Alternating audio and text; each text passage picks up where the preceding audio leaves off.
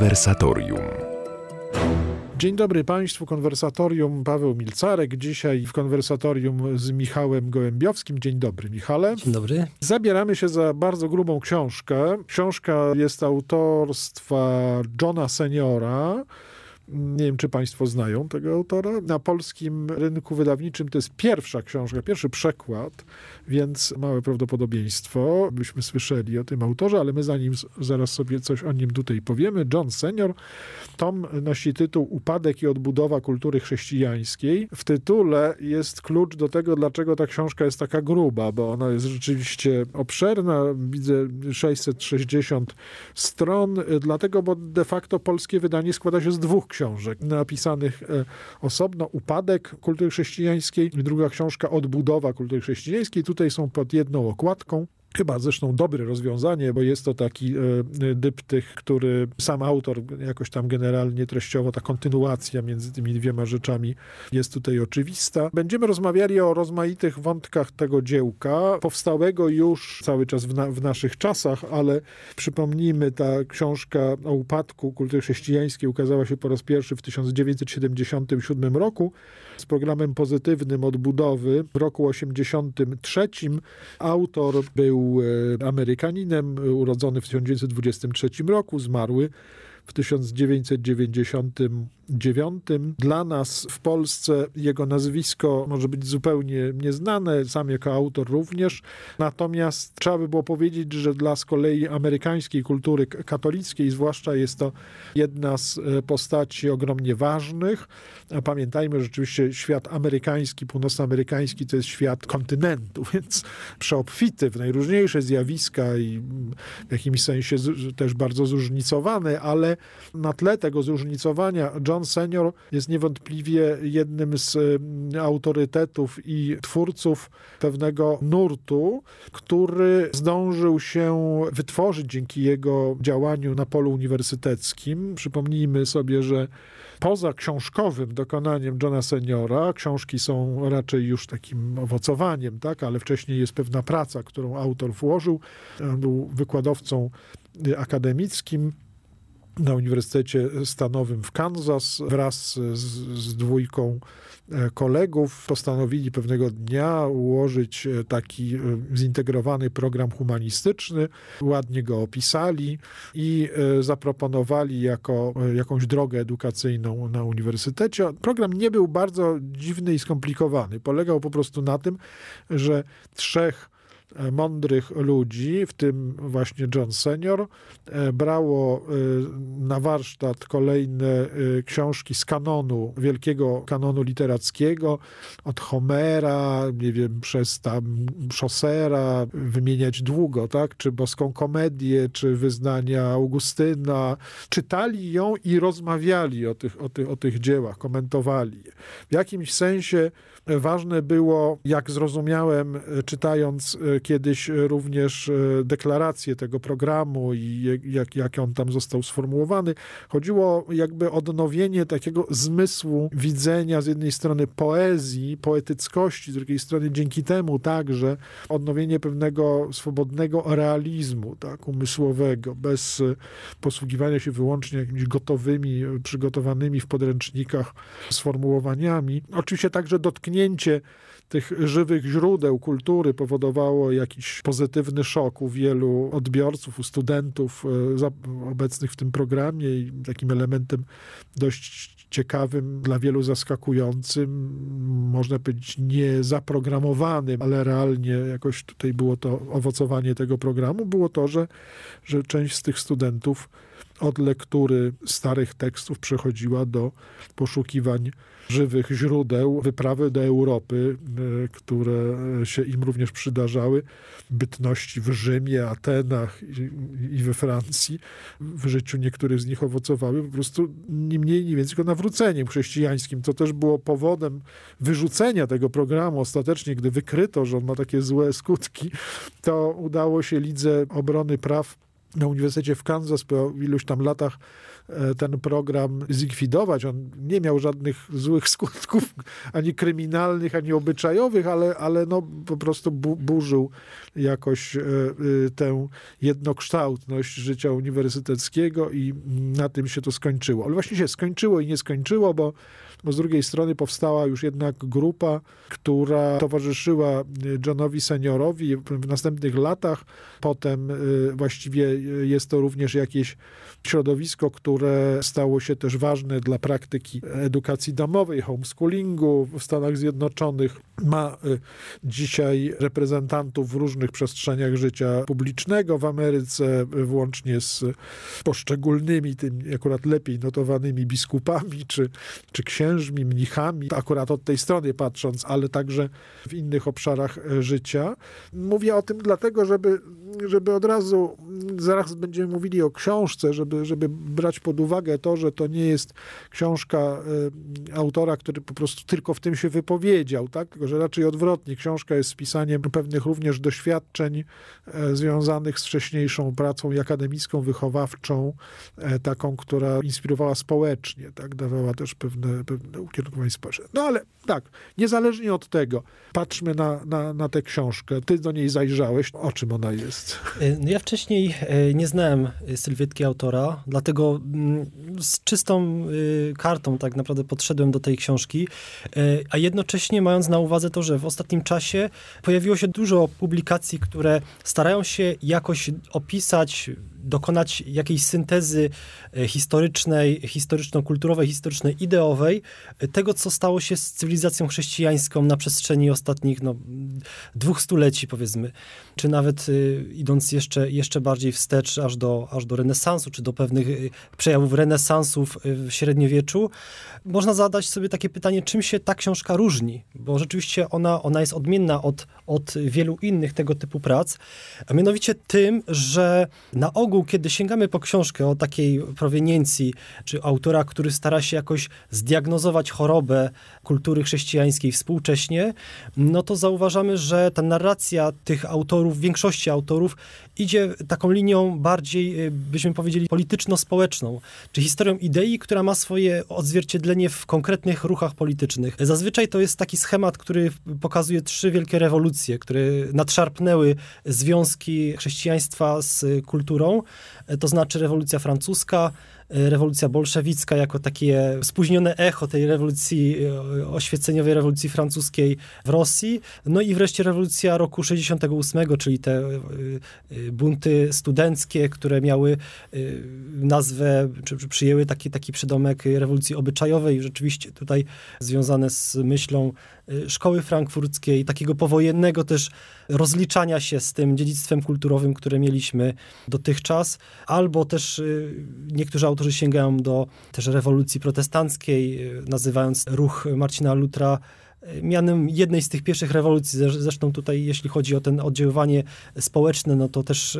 ma to swoje, swoje podobieństwa. Natomiast tutaj John Senior idzie zupełnie inną drogą i to jest pewne zaskoczenie, ponieważ no tutaj wspomniałeś o jego Y, tym programie y, humanistyki, y, które jest bardzo mocno związane jednak z badaniem poezji literatury pięknej.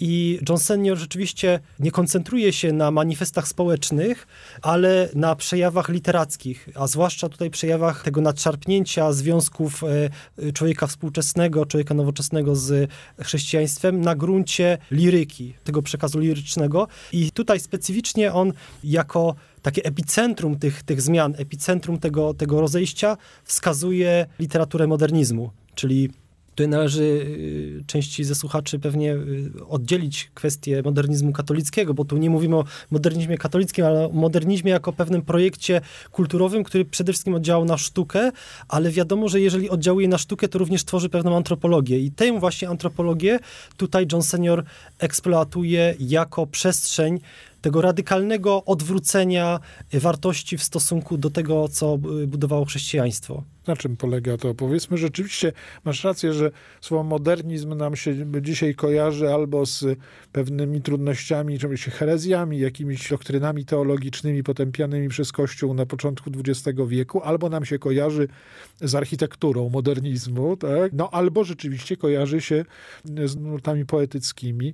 To rozumiem, jeśli umowa jest o tym trzecim, to o czym? Przede wszystkim mówiąc o modernizmie, to mamy skojarzenia z takim wielkim ożywieniem formy literackiej, formy artystycznej, bo y, wtedy powstawały takie pierwsze y, zalążki ruchów awangardowych, jednak pojawiali się twórcy, którzy rozciągali, można powiedzieć, te, te zdolności językowe, formy literackiej, narracji. Z drugiej strony mamy piękne przykłady y, sztuki z zupełnie nowych nurtów, jak impresjonizm, który też przecież rozbił w ogóle ten taki kanon akademickiej sztuki, czy secesję, jak sama nazwa wskazuje, secesja, czyli odejście, secesjo, odejście od głównego nurtu, odejście od tego wszystkiego, co było dotychczas. Czyli z jednej strony, patrząc pod tym kątem, oczywiście możemy się zachwycić bogactwem form, bogactwem jakiegoś takiego triumfalnego optymizmu w stosunku do, do nowych czasów, jakie nastały, jakiegoś witalizmu, który wtedy mo możemy zaobserwować, ale z drugiej strony należy spojrzeć na dwie inne przestrzenie. To znaczy, jeżeli spojrzymy na modernizm jako,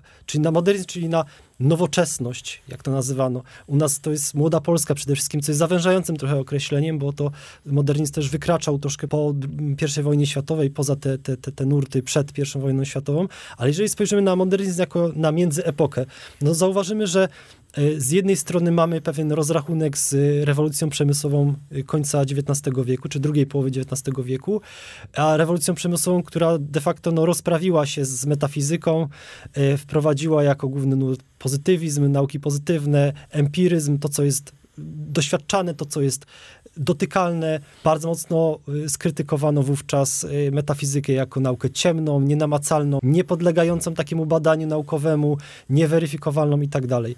Oczywiście, tak jak romantyzm był reakcją na oświecenie, na ten oświecenie re, racjonalizm, tak tutaj modernizm był pewną reakcją na ten kryzys metafizyczny, który nastąpił właśnie w obliczu tej pozytywizmu, czy rewolucji przemysłowej tego, tej połowy XIX wieku i powstaje wówczas rozmaite alternatywne drogi Technologie jednak odzyskiwania człowieka do sfery duchowej, ale one jednak dotykały tych sfer idealizmu. To znaczy już nie, nie udało się powrócić do, takiego, do takiej narracji wiary religijnej. Trzeba było to jakoś przetworzyć sobie w jakiś taki sposób symboliczny, mityczny i tak dalej. A z drugiej strony, drugi taki limes, no to mamy pierwszą wojnę światową, która była ogromnym szokiem, chociaż my dzisiaj patrzymy na dzieje tutaj XX wieku pod kątem głównie II wojny światowej, ale pierwsza wojna światowa była takim brutalnym rozbratem z tą optymistyczną optymistyczną wizją człowieka, który, który zdobywa, który opanowuje, który jest w stanie jakby nagiąć rzeczywistość pod, pod, pod całego świata, tego imperializmu również wielkich państw y, europejskich, no to pierwsza wojna światowa radykalnie i drastycznie to załamała, no bo w tym wypadku mieliśmy po prostu front, w którym ludzie ubrani w jeden kolor mordowali y, ludzi w ubranych w drugi kolor, używając do tego na przykład gazu y, musztardowego, czyli bardzo niehumanitarnych środków. Czyli szok. Mamy piękną epokę, bo tak nazywano właśnie ten, ten koniec XIX wieku, La Belle Époque, epokę sztuki, literatury, ożywienia nowego, jakiegoś takiego uduchowienia człowieka, tylko właśnie już nie religijnego, a z drugiej strony właśnie tutaj kryzys swoich źródeł i kryzys tego końca. I John Senior pokazuje, że modernizm wytworzył pewien specyficzny model antropologiczny. To znaczy, o ile człowiek dotychczas, nawet jeżeli zdawał sobie sprawę ze swojej nicości i utracił wiarę religijną, to jednak próbował, czy to właśnie w oświeceniu, czy, czy w pozytywizmie, stworzyć jakąś alternatywę z jakąś wiarą, że o własnych siłach da się stworzyć kościół ludzkości, jak tutaj mówił y, Mill, czy jakiegoś rodzaju wspólnotę wszystkich ludzi, opartą na kantowskim imperatywie moralnym. Czyli był pewien optymizm. No tutaj w modernizmie utracono ten optymizm i wskazuje John Senior, umiłowano tak naprawdę ten stan zawieszenia, ten stan nicości. Czyli jak gdyby kultura weszła w taki etap węża zjadającego własny ogon, znaczy nie znajdując żadnej podstawy y, swojego istnienia w jakimś bycie, tak naprawdę zaczęła miłować ten stan takiej y, właśnie pustki, y, tej apatii, niebytowości i tak dalej. To też się według Johna Seniora odzwierciedla w tym haśle sztuka dla sztuki, bo człowiek zaczął wytwarzać tak naprawdę w oparciu o swoją kreatywność rzeczywistość, która jest iluzoryczna, ale ta iluzoryczność stała się pewnego rodzaju cnotą.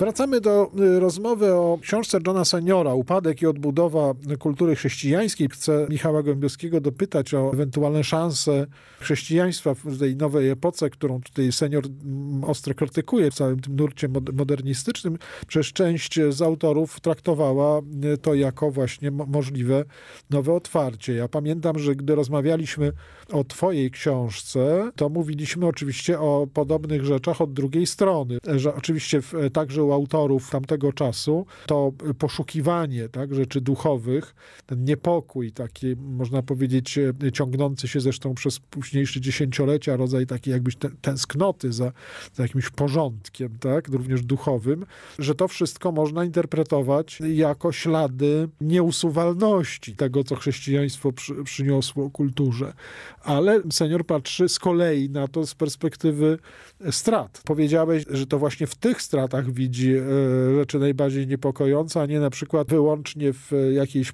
polityk d'abord, czyli w, w tym, że gdzieś e, straty polityczne, rozbicie jakichś imperiów chrześcijańskiej władzy i tak dalej, że, że raczej w samej tej przemianie myślenia, kultury widzi senior głębsze dla chrześcijaństwa strat. Właśnie tak, bo ja mam pewną taką intuicję, że y, opisując kolejne przejawy tego człowieka modernistycznego w literaturze i później co oddziaływało oczywiście na kulturę, na mentalność XX wieku, to jednak w dalszym ciągu poruszamy się na obszarze, który został zagospodarowany przez chrześcijaństwo w taki czy inny sposób. Ten układ, który mamy, to jest układ, który zostawiło chrześcijaństwo. Tutaj jest różnica taka, że wewnątrz tego tak ułożonego świata y, dokonało się pewne przewartościowanie na jednym przede wszystkim polu. To znaczy, o ile w oświeceniu racjonalność, y, która została oderwana od wiary, od metafizyki, była takim projektem, który się nie sprawdził, bo ostatecznie też modernizm zweryfikował. Postmodernizm to już w ogóle przecież odchodzi od oświeceniowego porządku jako od mitu, bo również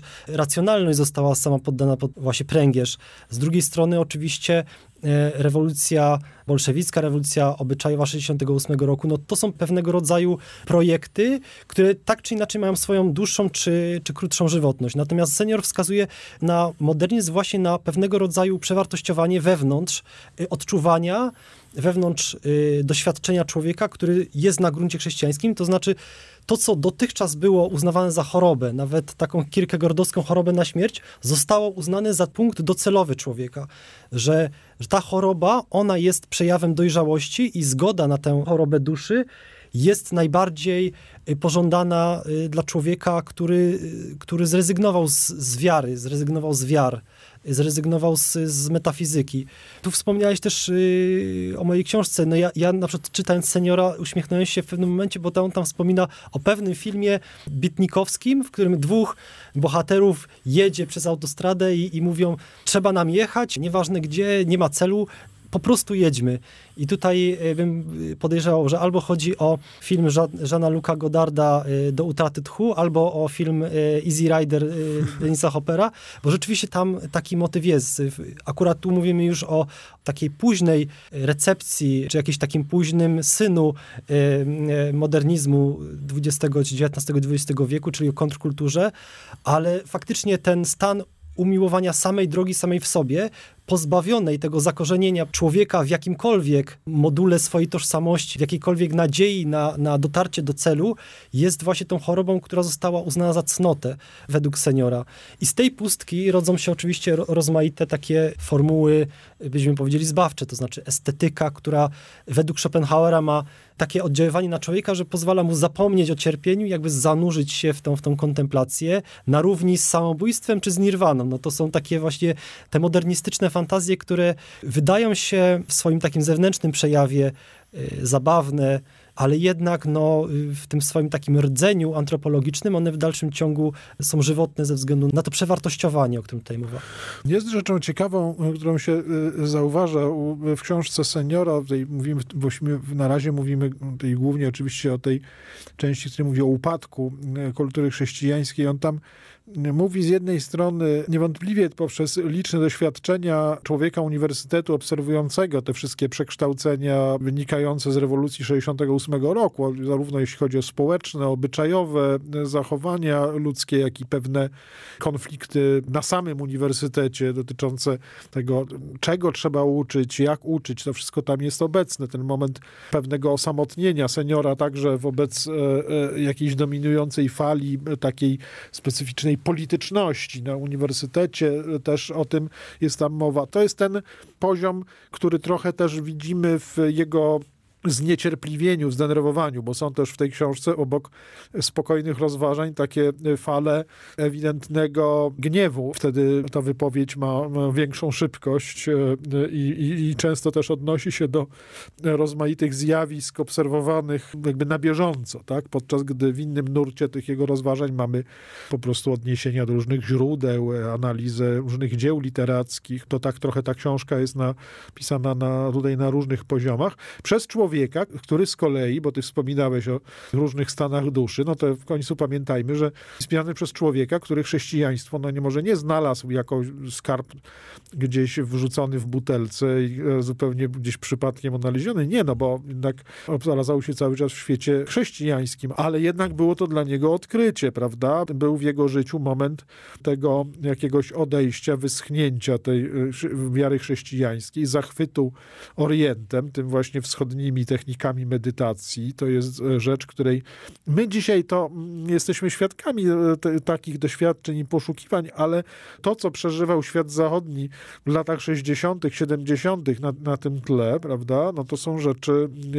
w skali masowej. Takie spotkanie zresztą z, z przetworzonym, tak, na, na użytek człowieka zachodniego, jakimś wyobrażeniem o, o buddyzmie, o medytacji transcendentalnej, o jakichś różnych tego typu e, jakichś praktykach, no to senior też ma w swoim życiu moment najpierw takiego czegoś, co, co, co, co też na przykład u Thomasa Mertona też e, widzimy, prawda? Gdzie taki, taki moment wielkiego kuszenia do pozbycia się tej za, zachodniej racjonalności na rzecz takiej rzekomo bardziej kontemplacyjnej, takiej otwartej, przestrzennej wschodniej medytacji, co ostatecznie i w przypadku jednego i drugiego, tylko w inny sposób doprowadziło po prostu do odkrycia kontemplacji chrześcijańskiej i, i realizmu, bo i Merton i Senior z takim samym podziwem dla realizmu filozoficznego Tomasza Zakwinu, a równocześnie dla bogactwa kontemplacyjnego chrześcijańskiej duchowości. To o tym y, jeszcze za moment, ale, ale o samym tym elemencie tej pokusy orientalnej, że tak powiem, chciałbym, żebyśmy przez, przez bo to jest pytanie, czy dzisiaj dla polskiego czytelnika ten rodzaj niepokoju, pokusy to jest coś archiwalnego, coś, co po prostu kiedyś się wydarzyło, czy dla czytelnika polskiego dzisiaj to jest również kusząca jakaś syrena? Ja myślę, że to jest dalej aktualne w tym sensie, że to jest bardzo mocno też kompatybilne z tym, o czym mówiliśmy w kontekście człowieka modernistycznego i tej pustej przestrzeni, która w jego doświadczeniu się otwiera. Ponieważ no, żyjemy no, w epoce, która jakoś została też naznaczona kulturą postmodernistyczną, czyli pewnego takiego dryfowania po fali, na której się unoszą y, rozmaite pojęcia, oderwane w ogóle od swoich kontekstów, oderwane od swojego takiego korzenia i jednocześnie te pojęcia, one nie mają swojej bytowości. To znaczy, nikt nie twierdzi w ramach postmodernizmu, że te pojęcia, one mają rzeczywistość, że one, że one mają jakieś, już nie mówiąc o prawdzie, ale że, że po prostu one odnoszą się do jakichś rzeczywistych desygnatów. Po prostu to są pojęcia, to są konstrukty, które dryfują sobie i my z nich y, swobodnie korzystamy. No i tutaj właśnie wkracza duchowość ta dalekowschodnia, która, jak zresztą też z tej książki dowiadujemy się, jest bardzo mocno oparta, jak buddyzm na przykład, o tę kontemplację pustki, kontemplację nicości.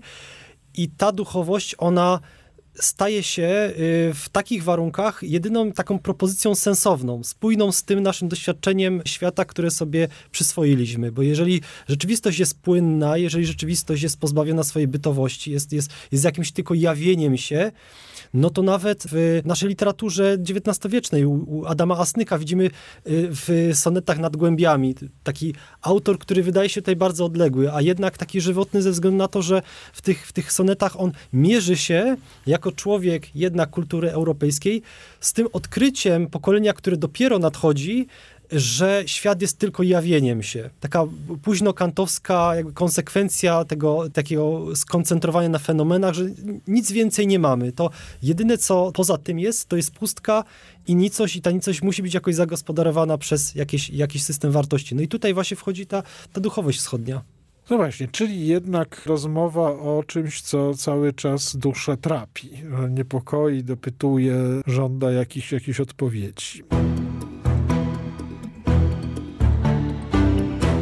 Wracamy do rozmowy o książce Johna Seniora Upadek i odbudowa kultury chrześcijańskiej. Mówiliśmy do tej pory właściwie o różnych negatywnych diagnozach. On po prostu mówi o truciznach, mówiąc wprost, które zdaniem autora z jednej strony utrudniają życie człowiekowi Zachodu dzisiaj, zabierają mu życie, tak? a z drugiej strony zmieniają smak, uczucie, odczucie, percepcję człowieka zachodniego, że on też e, swojego dawnego sprzymierzeńca, czyli chrześcijaństwa, nie jest w stanie roz, rozpoznać. Czy rozpoznaje je y, tak, jak byśmy powiedzieli, Tomasz Zakwidu y, opowiadał, że człowiek, który ma język napełniony żółcią, nie jest w stanie rozpoznać słodyczy, tylko każdy, każdą słodycz i tak odbiera jako gorycz. Że to rzeczywiście jest trochę tak, że na tyle te wyobrażenia o chrześcijaństwie zostały powykrzywiane, że teraz każdy kontakt z chrześcijaństwem jest jakimś przypomnieniem czegoś, nie tego, co się spotyka, tylko pewnych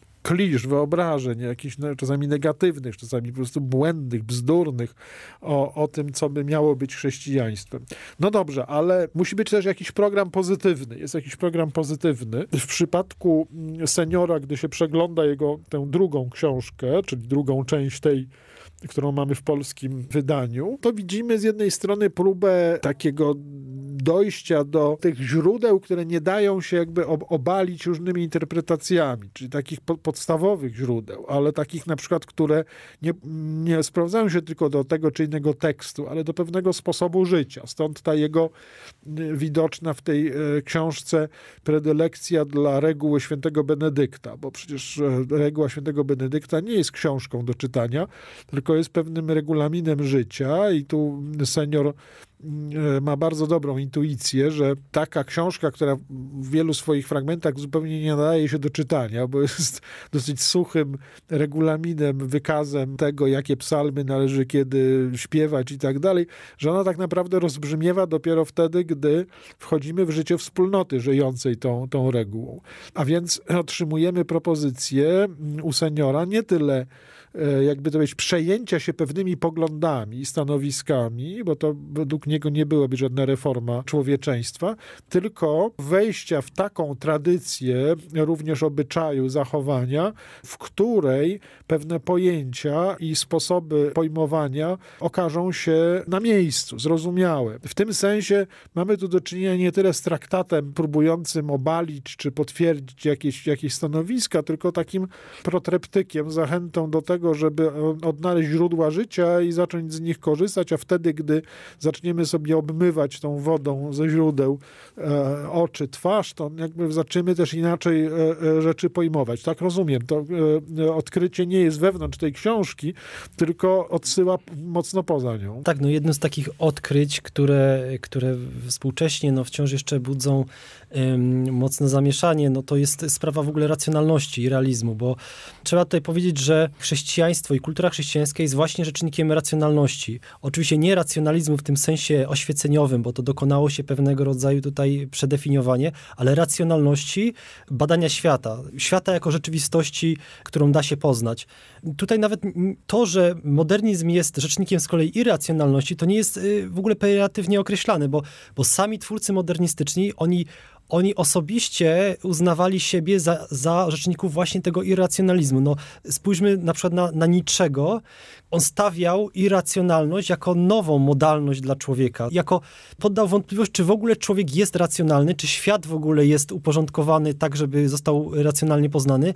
Ale mało tego, no, Nietzsche jako moralista no on stwierdził, że on nie znajduje żadnych tutaj e, takich powodów, dla których on ma przyjąć racjonalność. Irracjonalność to jest e, jemu bliższa ze względu na tę instynktowność i te, taką dionizyjską i tak dalej. Więc, więc racjonalność i realizm. No i to, jest, to są właśnie te elementy, które stoją w bardzo y, radykalnej sprzeczności z kulturą postmodernistyczną, bo o ile mówimy o rzeczywistości tak potocznie, no to w tym momencie już na przykład tak ściśle rozumiana rzeczywistość, ona się rozmywa, bo nie ma, nie ma rzeczywistości. Jeśli chodzi o rzeczywistość, no to musi ona być jakoś poznawana, jako, jako dana nam do, do poznania i wykraczająca poza nas i poznana przez nas jako coś zewnętrznego względem, względem naszego aparatu umysłowego.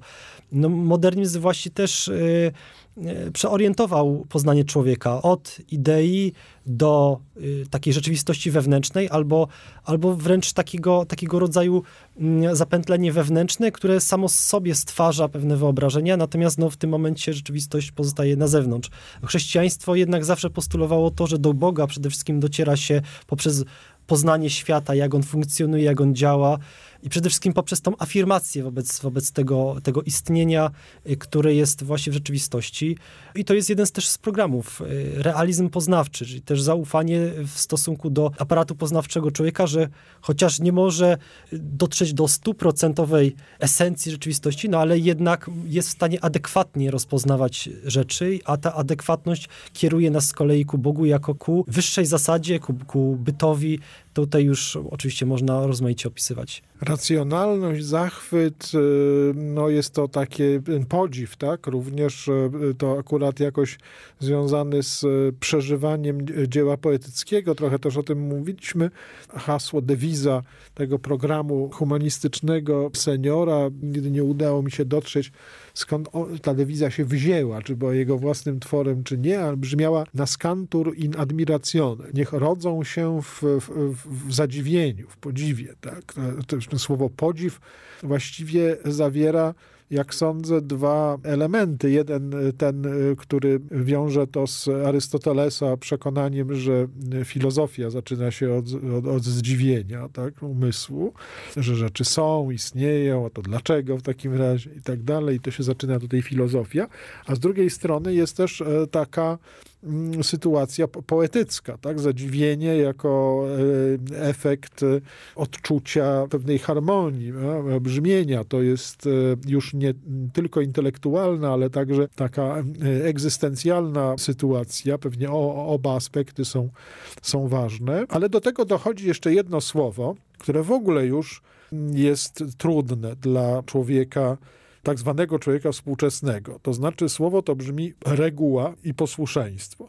No nie są to hasła wywoławcze naszej cywilizacji, chyba że przychodzą w, tej, w tych naszych ostatnich stuleci, stuleciu, dwóch stuleciach takie sytuacje, w których z kolei świat decyduje się na zaciśnięcie wojskowego pasa i takie uznanie, że chwilowo trzeba zabijać, albo trzeba właśnie się zmobilizować, ograniczyć prawa i tak dalej. Ale to nie jest zwykły stan rzeczy, tylko taki stan takiego, jakby to powiedzieć, nadzwyczajnego wykonania pewnego planu niezbędnego. A natomiast u seniora kwestia posłuszeństwa nie jest związana z, wojsko, z podporządkowaniem się jakiemuś wojskowemu stanowi nadzwyczajnemu i nie jest związana z zaufaniem dowódcy, że trzeba wykonać jego rozkazy, tylko jest gdzieś wpisana w ten porządek, o którym mówiliśmy do tej pory, czyli racjonalności, że istnieje taki obszar, na przykład edukacja, w której się zawsze zaczyna od jakiegoś posłuszeństwa. Posłuszeństwa kanonowi, posłuszeństwa nauczycielowi,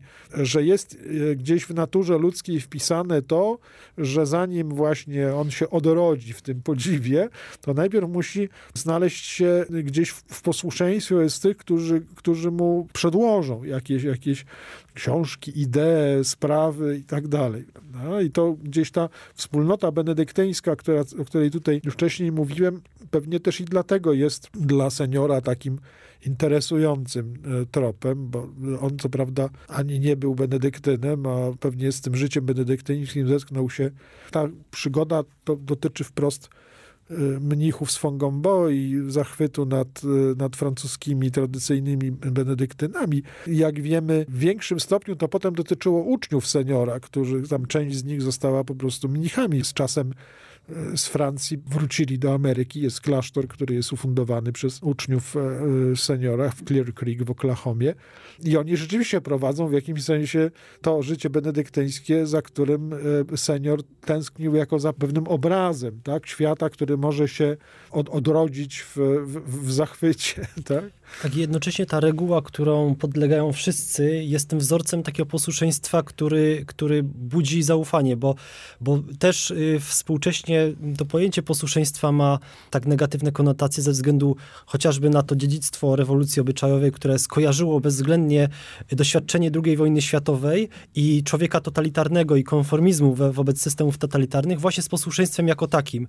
Nie oddzielając y, pewnych tutaj kategorii, z drugiej strony no posłuszeństwo znowu nijak się ma do, tego, do tej postawy postmodernistycznej, w którym każdy, każde ja jest, jakby zagospodarowuje swoją własną taką przestrzeń aksjologiczną, bo, bo żeby być posłusznym, to należy uznać pewnego rodzaju autorytet i jemu się dobrowolnie poddać i iść w ślady za tymi wartościami, które, które płyną z tego autorytetu. No tutaj w tym momencie postmodernizm właśnie odwraca to ze względu na to, że wolność jest tą nadrzędną zasadą, Oczywiście w posłuszeństwie jest ta, jest ta przestrzeń wolności, ale to, jest, to są tutaj te naczynia połączone, na które też wskazuje, wskazuje senior. No właśnie. Oczywiście są w tej książce rzeczy, które gdy senior te książki wydawał, to potem one akurat one również ukazywały się w przekładzie. Na pewno, na pewno był przekład francuski, nie wiem, czy jakieś inne. To za każdym razem można było się koncentrować na rzeczach jakoś tam drugorzędnych dla jego przekazu, bo one się dadzą łatwo wyjąć z książki i tak pokazać autora, który na przykład e, widzi problem w tym, żeby zniszczyć szybko swój odbiornik telewizyjny, tak? Albo żeby, nie wiem, przybliżyć się do natury przez to, że się likwiduje zmywarkę e, do naczyń, albo na przykład można e, skoncentrować się na tym, że on utyskuje, że jak je w McDonaldzie, to, to nie przy pomocy sztućców. No, takie różne rzeczy, które są niewątpliwie dla samego autora, no, były ważne. Gdzieś tam on o on nich wspomina, ale to nie one są, można powiedzieć, jakimś elementem głównym, konstrukcyjnym tego, co ma tutaj do, do powiedzenia. Niemniej, oczywiście obok tego wszystkiego jest jasne, że gdzieś istnieje problem naszej dzisiaj naddystymulacji e, mediami, a więc rzeczywiście światem wytworzonym, sztucznym. E, to, to stary problem, dyskutowany tak, no, za czasów seniora, poczciwa telewizja. Dzisiaj e, mówimy o zupełnie innej wszechobecności mediów elektronicznych. Istnieje również problem pewnej niezdolności e, nas dzisiaj do wykonywania drobnych czynności zwykłego swojego porządku. Jak ten symbol zmywania był tylko dotyka tej sprawy. Rozwiązanie nie polega po prostu na tym, że się e, wykona kilka czynności, które się znajdzie w książce seniora i stajesz się obywatelem odnowionej Christianitas. Natomiast można oczywiście do takich wątków, można by było tę książkę sprowadzić, tak jak oczywiście autorzy mogą być obok swoich poważnych idei, mogą mieć różne swoje śmiesznostkowe własne przyzwyczajenia. Zresztą kwestia odkrywców i, e, i wędrowców po nowych ideach zazwyczaj ta, na tym polega, że mamy do czynienia z ludźmi, którzy próbują rozmaitych e, poszukiwań rozwiązań. Niedawno słyszałem, jak opowiadał jeden z wychowanków szkoły, e, jednej z czołowych, czołowych szkół katolickich, prywatnych w Stanach Zjednoczonych, która w znacznym stopniu została zbudowana wedle idei e, Johna Seniora, no to tam wspominał, że jakimś elementem e, poza czytaniem tych ksiąg, rozmaitymi jeszcze innymi rzeczami, no na przykład była jazda konna. E, dla nas w Polsce jazda konna się kojarzy z jakimś takim ekskluzywnym, klubowym zajęciem. Pewnie od tego byśmy nie zaczynali, ale znowu ten element cywilizacji człowieka, człowieka jeźdźca, tak? ma w sobie coś ciekawego. Jest w tym coś, co pewnie można odnaleźć, odkryć, choć może nie od razu, nie na pierwszym planie, nie jest to akurat najważniejsza rzecz, dlatego i dzisiaj też nie o tym głównie rozmawialiśmy. Koniec końców zachęcamy do sięgnięcia do tej książki, albo raczej do zastanowienia nad jej tematami. Upadek i odbudowa kultury chrześcijańskiej to jest temat Johna Seniora, ale to jest także temat naszych, wielu naszych dzisiejszych e, dyskusji. Nie jest to książka na ten temat, czy Kościół powinien mieć więcej lub mniej władzy, albo e, czy księża powinni chodzić w krótkich czy w dłuższych sutannach, choć oczywiście gdzieś ten element by, też by, pewnie by wystąpił. Natomiast jest niewątpliwie książką o tym, dlaczego Kościół miał wpływ na naszą cywilizację, dlaczego księża noszą sutanny lub ich nie noszą i tak dalej. Tego typu kwestie znajdują gdzieś takie szczegółowe, znajdują swoje rozwinięcie w zupełnie zasadniczych zagadnieniach, które tutaj zostały w tej książce poruszone. Dzisiaj rozmawiałem na ten temat dla Państwa z Michałem Gołębiowskim. Dziękuję Ci bardzo. Dziękuję. Michale. Dziękuję Państwu za uwagę. Jak zwykle zapraszam do konwersatorium w niedzielę o godzinie 13. A teraz życzę Państwu dobrej niedzieli. Do usłyszenia. Paweł Milcarek. Audycja powstaje we współpracy z kwartalnikiem Chrystianitas.